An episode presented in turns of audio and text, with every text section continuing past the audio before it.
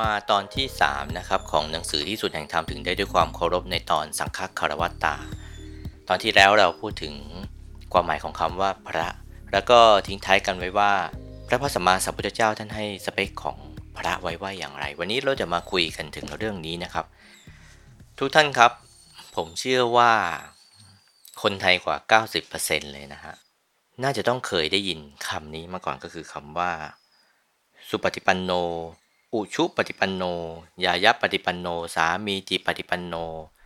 อาหุนายโย ปาหุนายโย ทักขีนายโย อัญชรีกรณิโย อนุตรังปุญญาเขตังโลกัสสะ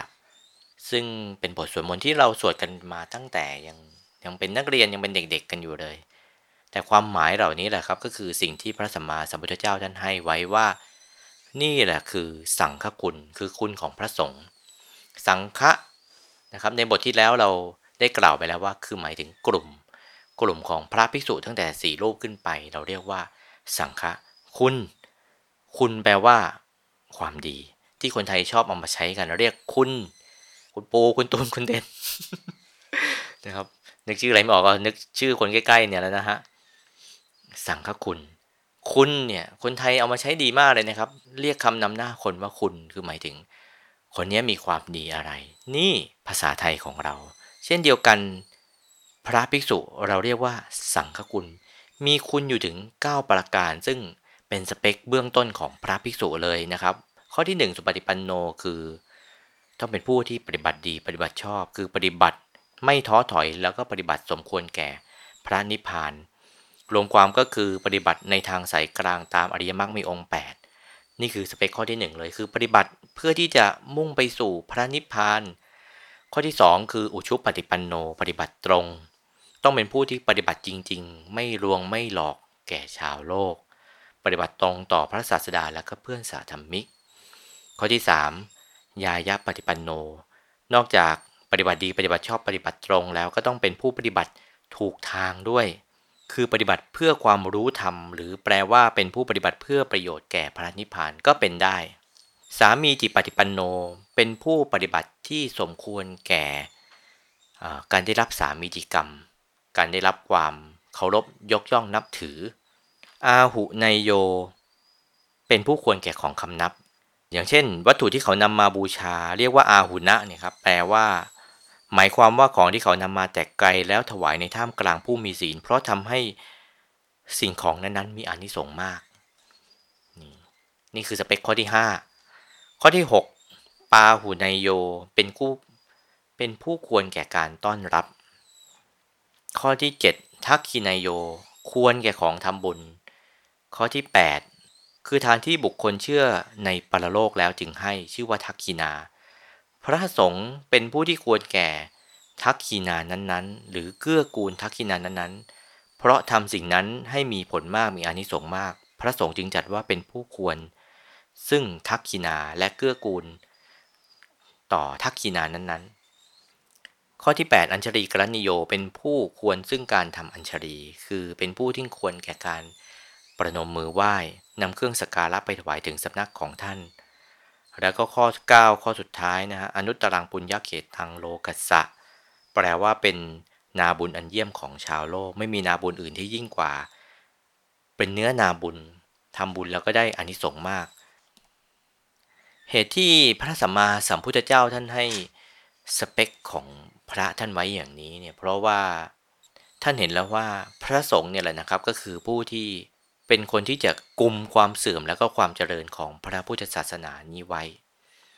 เป็นหนึ่งในพุทธบริษัทสี่ซึ่งจะทำให้พระพุทธศาสนาเนี่ยจะเจริญหรือว่าจะเสื่อมก็อยู่ที่ท่านทั้งหลายเหล่านั้น ตอนที่หลังจากที่พระสัมมาสัมพุทธเจ้าท่านปรินิพานเนี่ยนะฮะไป ราวหนึ่งร้อยปีนะครับพศหนึ่งร้อยเนี่ยง่ายๆนะพศหนึ่งร้อยตอนนั้นก็เกิดเหตุการณ์หนึ่งขึ้นก็คือเหตุการณ์ที่ศาสนาพุทธของเราเนี่ยครับแยกออกเป็นสองนิกายนะความเชื่อมีความเชื่อต่างกันนิดหน่อยนะก็คือออกมาเป็นเถรวาทแล้วก็มหาสังคิกะ 100 ปี ออกมาเป็นสองนิกายคือเถรวาทแล้วก็มหาสังคิกะ แต่พออีก 100 ปีหลังจากนั้น ก็คือราวๆพศ 200 ก็ได้ปรากฏว่ามีพุทธศาสนานิกายต่างๆ คราวนี้แยกออกมาแล้ว 18ถึง20 นิกายเลยนะฮะซึ่งหนึ่งในจำนวนนั้นนอกจากเถรวาทที่จะมาเจริญรุ่งเรืองในเกาะลังกาแล้ว ที่มาตกทอดมาถึงพวกเราเนี่ยก็ยังมีอีกส่วนหนึ่งก็คือสารวาสติวาดสารวาสติวาด เป็นพระพุทธศาสนาที่เจริญรุ่งเรือง เพราะพระเจ้ากนิสกะนะครับมีกษัตริย์ช่วยทำนุบำรุงศาสนาในยุคนั้น แล้วก็มีคำพีต่างๆ ออกมามากมายเลย แต่ปรากฏว่า เมื่อเวลาผ่านไปพระสงฆ์ของนิกายสาวัตติวาดนี้ก็ได้สูญสิ้นไปคำพีสำคัญต่างๆ ดังกล่าวที่เป็นต้นฉบับภาษาสันสกิตหลงเหลืออยู่เพียงคำพีที่ชื่อว่าอภิธรรม โกฏภาสยะเท่านั้น ถามว่าทำไมเหลือแต่อภิธรรมโกฏภาสยะ พวกเราหลายคนคงจะรู้จักวรรณกรรมจีนเรื่องพระถังซัมจั๋งใช่ไหมครับพระถังซัมจั๋งเนี่ยแหละครับที่ได้ไปคัดลอกเนื้อหาตรงนี้มาแล้วนำมาสู่ประเทศจีนไปอัญเชิญมา ซึ่งทำให้ยังมีคำพีอภิธรรมโกฏภาสยะ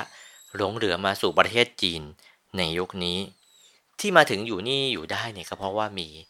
พระสงฆ์ซึ่งมีความศรัทธาในพระพุทธศาสนา ท่านได้ตั้งใจทำนุบำรุง ท่านได้ตั้งใจปกปักรักษาตรงนี้ไว้ พระสัมมาสัมพุทธเจ้าท่านได้ตรัสไว้นะครับว่า พระสงฆ์กับความเจริญและก็ความเสื่อมของพระพุทธศาสนาท่านให้ไว้ 5 ประการ ในตติยสัตธรรมะสัมโมสสูตร ว่า จะเจริญหรือไม่หรือว่าจะจะเจริญหรือว่าจะเสื่อม อยู่ที่ 5 ประการนี้ ข้อหนึ่งก็คือ พระภิกษุในพระธรรมวินัยนี้เราเรียนพระไตรปิฎกที่ทรงจำนำสืบกันมาไม่ดี คืออาจขาดหายไปบางส่วนหรือเพิ่มเติมเข้ามาตามยุคสมัย เมื่อบทและพยัญชนะไม่ครบจึงทำให้ภิกษุผู้มาในภายหลังเข้าใจสาระของธรรมผิดเพี้ยนไป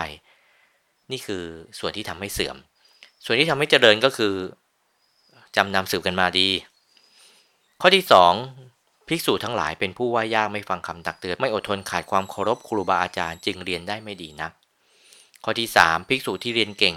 แต่ไม่ทำหน้าที่กเรนมิตรให้เพื่อนๆเหล่าภิกษุนั้น จึงทำให้ความรู้นี้ขาดตอนไป ข้อที่ 4 ภิกษุทั้งหลายที่เป็นพระเถระเป็นผู้มากๆไม่ปฏิบัติตามพระธรรมวินัย เป็นตัวอย่างที่ไม่ดีขาดความเพียรในด้านการปฏิบัติ จึงไม่บรรลุธรรมในระดับที่ควรจะบรรลุแล้วก็ข้อที่ 5 พระสงฆ์แตกแยกกันมีการทะเลาะวิวาทกันไม่ช่วยเหลือเกื้อกูลกัน นี่คือสาเหตุ 5 ข้อที่จะทำให้พระสัทธรรมอันบริสุทธิ์เสื่อมสูญไป และเมื่อพระสัทธรรมหรือพระธรรมวินัยที่พระพุทธองค์ทรงตั้งให้เป็นพระศาสดานั้นค่อย ๆ เสื่อมสูญไป ก็เป็นที่แน่นอนว่าพระพุทธศาสนาย่อมประสบกับความเสื่อมเช่นเดียวกัน หากแต่พระสงฆ์ในพระศาสนาปฏิพฤติปฏิบัติตรงข้ามกับเหตุแห่งความเสื่อมนี้